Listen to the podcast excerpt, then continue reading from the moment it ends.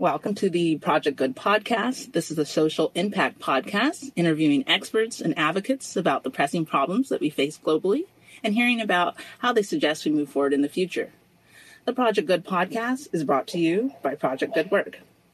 The goal of this podcast is to inspire people and organizations to develop a mindset that can move others to positive action regarding the complex social issues facing people on the planet. For March, we are focusing on the status of women I have the pleasure today of interviewing Sharmili Majmudar, Executive Vice President of Policy and Organizational Impact at Women Employed, which is an advocacy organization for women in the workplace. The organization, since 1973, works with individuals, employers, educators, and policymakers to address the challenges women face in their jobs every day and to ensure all women can attain the skills they need for the jobs they want. Ms. Majmudar is a strategic leader committed to advancing gender equity and social justice. She's passionate about women's rights and access to economic stability and has a heart for helping women. Let's get into the interview.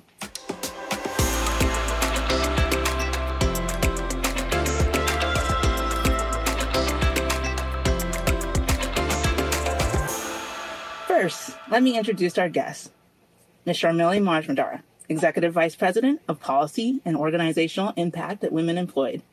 As a strategic leader, she is committed to advancing gender equity and social justice. Ms. Majmudar is passionate about women's rights and access to economic stability. In addition, she has a heart for helping women deal with com- the complexities of domestic violence.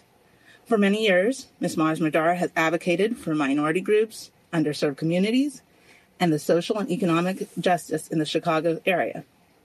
Ms. Majmudar has been awarded the Damien Award from the School of Social Work from Loyola University, Chicago, for the liberation of communities from domestic and sexual violence, and has been an Impact Award honoree from the Chicago Foundation for Women.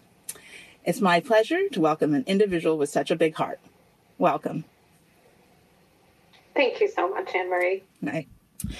Um, okay, so uh, one of the things that I was, um, as I was uh, researching and, and a little bit uh, about you and things, I, I, noticed like you have such a like, uh, yeah, you're, uh, you know, you're you're you're so passionate about like all these issues for women and then um, all the things that you're going out like uh, you know you can see when somebody has just a, a, a wonderful like just you have a wonderful heart you know i don't know you that that much but i can already i already um, can see it just from all the things that you have um, been involved in i guess what fuels your passion for women and social justice issues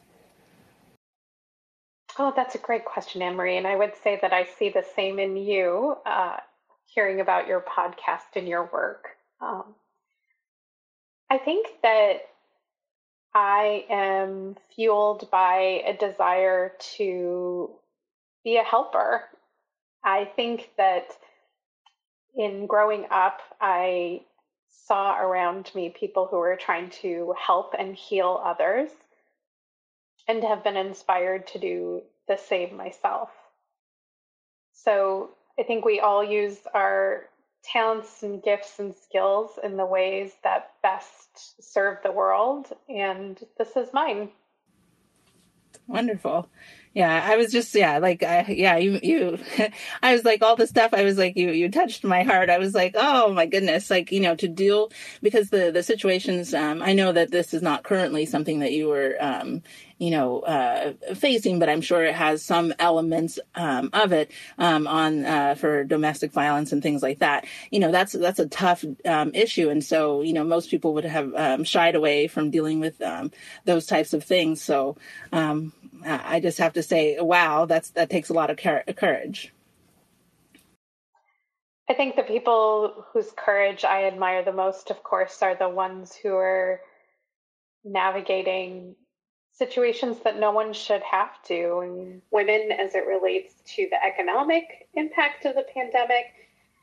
And then you add to it the other ways in which inequality is baked into some of our systems and really makes it difficult for people to have the options that allow them to make choices for themselves and their families. Um, survivors are some of the most creative, resourceful, and courageous people I know. Um, I guess um, during this pandemic, um, how would you say? What would you say? I know people have been affected affected in so many different ways, but I guess what would you say were the like um, the top three that um, that have stood out to you? Well, certainly one of the things making the headlines that we're particularly concerned about is women's unemployment, the number of jobs being lost by women, um, losing the gains in terms of women's attachment to the workforce, as well as the potential losses related to the gender wage gap. In addition to women's unemployment, which is hitting women overall pretty hard, but in particular, women who are in unpaid or underpaid roles and Black and Latinx women. So that would be one thing. I think the other things that would make the top three for us are the fact that women are really on the front lines of responding to COVID 19, and then that women are more likely to be doing unpaid care work at home. And that even for the women who are able to work from home, they are responsible for a disproportionate amount of that household labor and care. Together, unemployment, COVID 19, and this issue of the care work at home are really creating an untenable and deeply concerning situation for women. I think the first thing is just understanding that we're not in normal circumstances and that we need to be giving space and grace to folks who are navigating so many different issues at once. I think, in a more concrete way, I would say that employers need to ensure that they are paying full and fair wages and quality benefits. Um, this is critical because of how women have traditionally um, faced a wage gap, but other types of inequalities as well um, we need to create a robust care infrastructure and strong workplace protections. So, one of the issues that we have is that the childcare system and then the overall care infrastructure has not been invested in in the United States.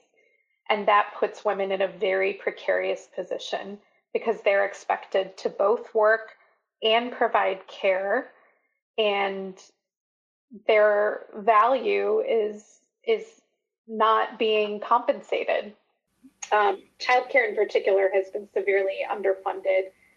It means that childcare providers have razor thin margins. It means that childcare workers are facing low pay and minimal benefits. And it means that many families don't have access to affordable quality care as well. And the United States is kind of an outlier when it comes to how we think about caregiving. Uh, we don't invest in our childcare infrastructure. We don't have paid leave. And this costs women and families all the time, and particularly those who are at the bottom of the economic ladder. So the the investment in that and as an employer you could do things like provide childcare credits. Um, for large employers there might be options to provide childcare on site for example providing flexible schedules that are actually driven by the employee not by the employer and really thinking about whether or not there's flexibility both in the work as well as in the schedule those are all some things that can be done. Yes, I guess one of the questions, and because I, um, on uh, another time I had uh, focused on uh, childcare and childcare, um, you know, uh, uh, keeps coming up. I guess why would you? Why I guess what do you think is um, fueling? Why is the U.S. not like other countries and um, and um, having uh, like uh, childcare be at the forefront because um, the U.S. Um, I don't know from the the image that I think a lot of people get is that um, the image is the U.S. cares um, about its people and their families, but then um, I guess the reality is maybe not. Um, I guess why do you think that childcare has has not been uh, uh, fixed and now we're in this crisis?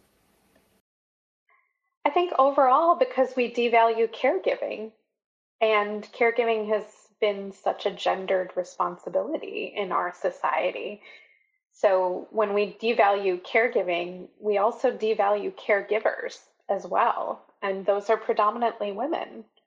So whether you're looking at unpaid care or whether you're looking at paid care, we don't offer work family friendly policies and we don't ensure that the people who are providing caregiving are supported in doing so.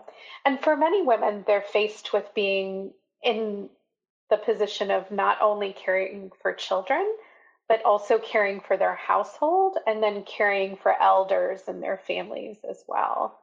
And we have had a long struggle with understanding that paid leave, childcare infrastructure are not extras. They are not optional. They are not something we should see as a nice to have. These are critical pieces of a healthy economy that allows for women in particular, but for everyone in our economy to truly participate in our workforce and to be recognized for the roles that we have beyond our jobs.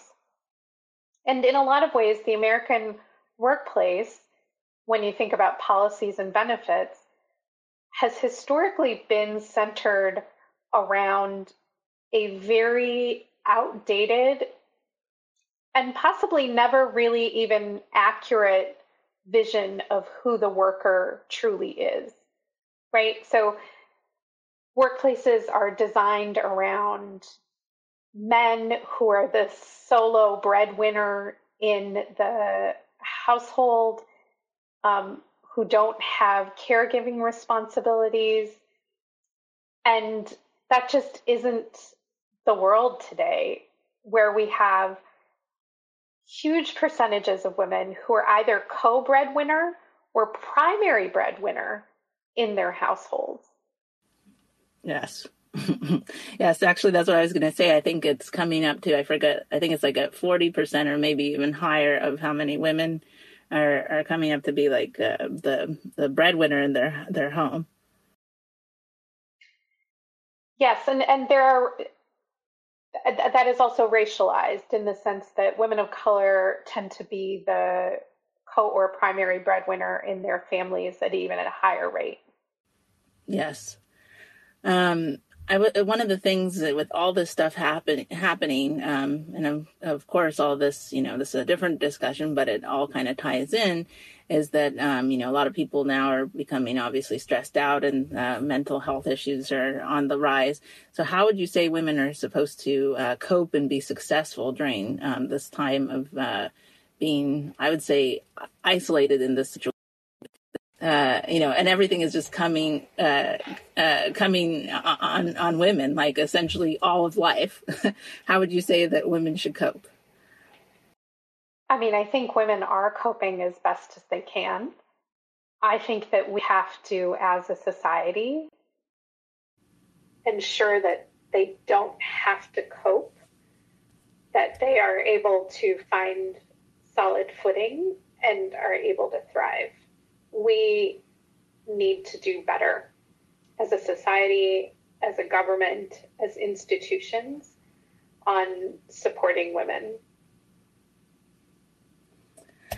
Um, one of the things, because of all of this, that is, uh, I guess, um, that's happening and focused mostly on women, do you feel that they're being taken advantage um, during this economic uh, turndown or pandemic? I think that there are many ways in which we are still taking for granted the labor of women who are in low paid jobs and essential roles.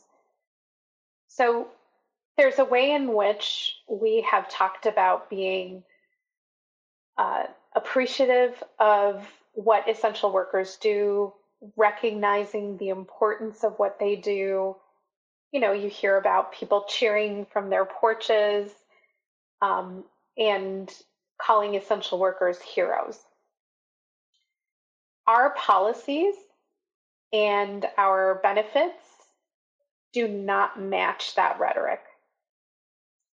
And so, in that sense, I do think that women, and who are primarily women of color, who are represented in those roles, are being taken advantage of in the sense that they're being told that they're heroes on one hand, but they're not being treated like heroes in terms of how they're compensated, in terms of what benefits they have access to, including things like paid leave, in terms of what childcare is accessible or affordable to them. Now, one of the things that I've been um, concerned about, and I'm sure um, you've been concerned about as well, is that um, uh, pre pandemic, uh, the focus um, uh, along with a lot of issues, but one of the main things was trying to close the um, wage gap. And so now, with everything, is the wage gap? Do you think it's wide, widening, widening, or is it going to be um, still uh, getting uh, to the point of closing? So that is a huge concern that the wage gap is actually going to widen. Um, when women are forced out of the workforce and then come back to it, they often cannot command the same earnings as they could before. Um, the wage gap already was still not closing with any speed. Um, and women of color in particular were being left even further behind. Um, so when you hear about the wage gap, you often hear about the 82 cents on the dollar. That is on the average. So when you start talking about women of color, um, Latina women, women, for example, are paid just a little over 50 cents on the dollar to every dollar paid to a white non Hispanic man. So we definitely had a situation going into the pandemic that already was deeply unequal. And with the women being forced out of the workforce, um, losing jobs because they were overrepresented in sectors that were hardest hit by the pandemic, like hospitality and retail, for example.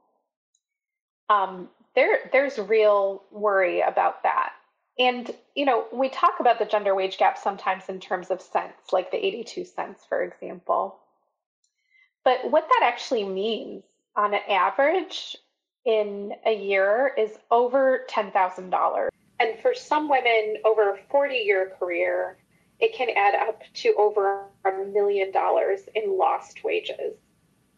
So I think we can all understand that those earnings would have been really critical to helping women, helping their families do things like buy a home or get a car or help pay for their education or their child's education or help them save for retirement.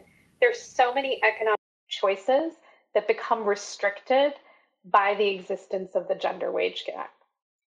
And without us taking really proactive and intentional action, um, the gap really has only closed four cents in 10 years.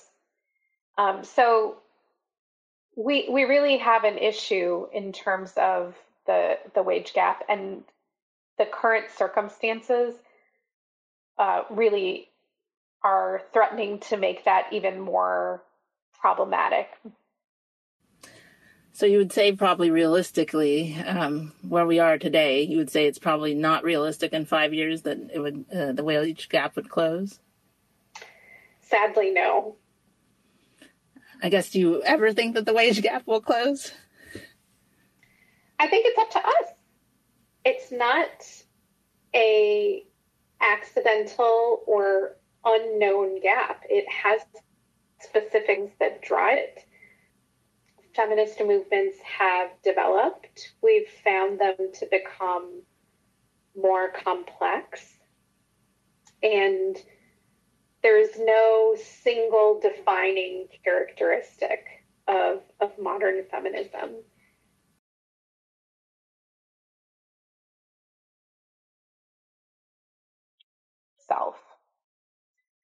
But many of the issues that faced us in earlier iterations of the feminist movement continue to be issues for us today. For example, whether or not we center the experiences of women of color and particularly of Black and Latinx women, um, how we define women themselves, and whether we're able to extend inclusion in how we talk about gender to non binary, gender non conforming, and transgender folks. Um, and then really pushing up against some of the same ideas of gender that we faced and have always faced ideas around what a woman's place is and limitations on what kind of work she should be doing uh, around how much she can contribute to society through her work, how her contributions via providing care to communities and households and families is valued. So I think some of the same battles continue, um, and some of them have evolved. I think voting rights is another one. You know, we talk about the 19th Amendment and women winning the right to vote, but we continue to see issues around voter suppression, particularly of voters of color. Um, one of the things that is, I think, always brought up, and also, uh, I guess, why uh, why would you say that women, uh, minority women, are often left out of the feminist or women's movements, even though, um, as uh, uh, most people, well, I don't know if everybody knows that um, Me Too uh, was started by a minority. I think that your question itself illustrates the issue, right? Uh, there are many people who don't know that Tarana Burke started Me Too. And they ascribe it to Alyssa Milano when she made the hashtag go viral. Or they associate it with really high profile white men who have been called to account, like Harvey Weinstein, for example the reality is is that me too is a multiracial mo- movement and it has been led by a black woman and many many people of color. And sexual harassment itself if we think back to the early 90s anita hill was an absolutely critical figure to lifting up what the experience of women in the workplace um, too often is. I mean, we continue to face issues around how sexual harassment plays out in different workplaces. Um, one example I can point to that is absolutely connected to economic security is the experience of women who are making sub minimum wages. So these are folks who are like servers, servers at restaurants, for example. And many people don't know that a sub minimum wage even exists. But basically, these are people who are being paid less than the minimum wage with the expectation that the tips that they earn will make up the difference. The problem is, first of all, that everyone should be making a full and fair minimum wage, period, that the tips should be on top not as a way to displace what your employer's responsibility is to compensate you for your work. it's also a legacy of slavery. And it also puts people who are in those roles at particular risk for discrimination and harassment. And our partners at One Fair Wage recently put out a pretty uh, disturbing report about the experience of harassment uh, towards restaurant servers who were experiencing not only a higher level of harassment, being told that they need to take off their masks in order to for the patron to decide how much to tip them. They were also facing threats related to telling patrons that they needed to wear their masks. And then on top of that, they were also experiencing a significant decline in tips. So, more harassment, fewer tips, and a risk of, of harm as well. All of this comes together and puts these women who are earning sub minimum wages at an intersection of risks that they should not have to figure out. So we see this issue of harassment, for example, as playing out a little bit differently in the headlines versus who's experiencing it on a day-to-day basis. Hmm. That's that's wild as you're telling me about the It's extremely it's extremely uh, disturbing to hear what people feel able, willing, entitled to say. And because the customer is always right in these situations, many of these servers don't feel protected by their managers. Even within the situation, the power dynamic is such that your customer is actually determining your wages. So you may not feel like you are in a position where you can push back or confront this kind of behavior. Yes.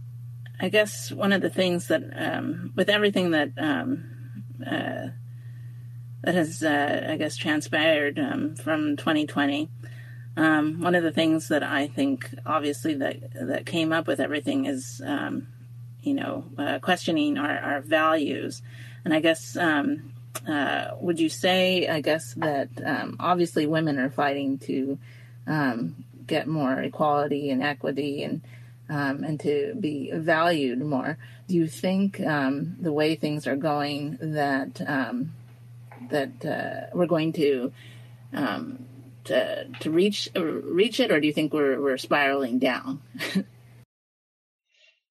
I mean, I see a lot of hope. I see a lot of hope in the work that is being done to raise up, amplify, and illuminate the experience of women in the workplace. I think the fact that we're talking about essential workers, that we're talking about paid leave, that we're talking about childcare are all bright spots. They're not enough because we have to do something about what we're talking about. But the fact that we're talking about it at all is really important. And we're seeing things like raising the federal minimum wage in the federal legislation right now being considered. And we've also seen a push, and Women Employed certainly advocates for increasing the paid leave options, uh, increasing the investment in childcare, ensuring that local and state governments are invested in, um, increasing stimulus checks and and eligibility for unemployment insurance. You know, all of these things are really important to ensure that families are able to weather this storm. And in addition to all of that, we're seeing mutual aid groups we're seeing people in the community reach out to one another to try and support their neighbors. And this is the best of who we are, right? Um, uh, one of the things I wanted to have a, just a couple more questions for you, um, sure. just so that everything isn't um, always just um, spiraling to the negative. Um, I guess uh, did you find there were any um, like any three um, like three positives that helped women during the pandemic? I don't know if there are any. Some people told me they were none. Fair, there were none. no, no, no. I think that's a fair question. Um, I do think that for, I think it has made kind of the the load that many women already carried and kind of carried somewhat invisibly a little bit more visible. I think that for people who do have the option of working from home, recognizing that all not not all jobs, excuse me, allow you to work from home, right? But for the ones that do, I think we've been able to demonstrate that it's possible and that will be helpful to many people to to be able to work remotely or work hybrid. Um, so I think those are I think those are positives, and I think that as I was saying earlier, I think we've really illuminated the experience of women, working parents, caregivers, and we're talking about it.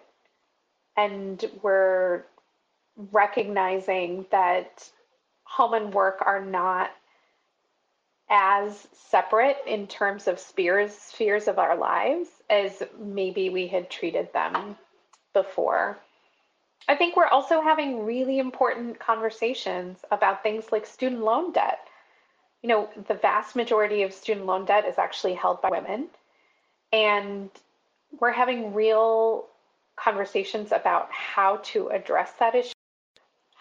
I think we're also seeing things like the positive impact of public policy. There are a number of pieces of research that have shown that if a place had paid sick leave, that there was reduced COVID 19 transmission. And we have to think about those things as intertwined, right? That it's our community's health and well being that we're talking about when we're talking about things like paid leave. And we have opportunity. We have real opportunity to make change that will impact millions of people. In Illinois alone, one of the things we're doing is advocating for paid sick leave for all working people in the state of Illinois. And we're hopeful that we will be able to pass that this session. And we invite folks who understand the importance of paid sick leave to join us. Fantastic. Um, I guess like uh, right now, just um, uh, one of the things I guess um, with women employed, I'm sure you guys are uh, beyond busy with uh, with everything that is going on. I guess right now, what is um, one of your um, main focuses? Well, as I just mentioned, paid sick leave is one of those main focuses. We're, of course, also supporting and advocating for the passage of as comprehensive as possible a federal COVID relief package. Um, we think that the danger is in thinking too small, not in thinking too big. In addition to that, we're really interested in ensuring that our education and training systems are in a position to respond to the needs of people who may need to enter other sectors, get other kinds of education or credentials than what they have right now, and ensure that they're able to have as smooth a path to that as possible. We know that some jobs may never come back. So we need to be able to support the ability of people to pivot to doing other work. And that means supporting our workforce development systems, that means supporting our community colleges, that means ensuring that we have equitable access to post secondary education as well. And then overall, we're interested in helping employers think about the quality of their jobs, not just the quantity. So the economy will bounce back at some point and people will be hiring. And we want to make sure that we're not trying to return to a status quo that actually didn't work for a lot of people and instead are building forward and ensuring that the jobs that people have are ones that can support them and provide family sustaining wages as well as the protections and benefits necessary for someone to bring their best selves to work as well as to take care of what and who they need to at home. Excellent. Yeah, excellent. Um, yeah, these are all uh, definitely like everybody was uh, ret- uh, what is the the saying everybody has returned to normal, but um, yeah, normal wasn't working. and it wasn't. So many of the issues that we're talking about, whether it's like the gender wage gap or whether it's sexual harassment or whether it's the fact that we have undervaluing of women's work or women's uh, women dominated industries, for example. All of those issues were there before the pandemic. In some ways, they've just been exacerbated or shown a brighter spotlight on. Especially, I would say, especially the the child care issue. So I still, you know, the thing I not to be, um, I guess, uh, that's of course logical, but I I never I, I, when I think about it, and I guess maybe because I'm a woman, when I'm, you know, I, I don't, I, I don't understand how everybody has all these like, uh, you know, don't give women uh, more respect and value because everyone on the planet needs a woman to be here. so well, and you know, it's similar to how we're working to address issues of racial injustice, right? These are very ingrained uh, issues. They are ingrained in our systems and in our institutions, and it is just going to take intentional, concerted, communal effort to make those changes. And we can do it. Yes, yes, it's going to be a, it's definitely an uphill battle. Um, what would you say um, it means to be a woman in 2021? Oh, I think that's different for for each of us. You know, I personally I have a partner who's also working full time from home. I'm working full time from home. I have a child who's learning remotely. Uh, I have parents who I'm concerned about who are in their 70s. Um, and I'm also in a position of privilege. And I think that what being a woman means depends on a lot of those things. We have the opportunity to think of this as a way of creating more solidarity and creating an economy that is not just centered on an outdated vision of what a worker is. So I think being a woman is being on the threshold of change. Hmm, beautiful answer. Um, well, thank you um, for your time and uh, thank you for all your um, insight. It's been uh, wonderful.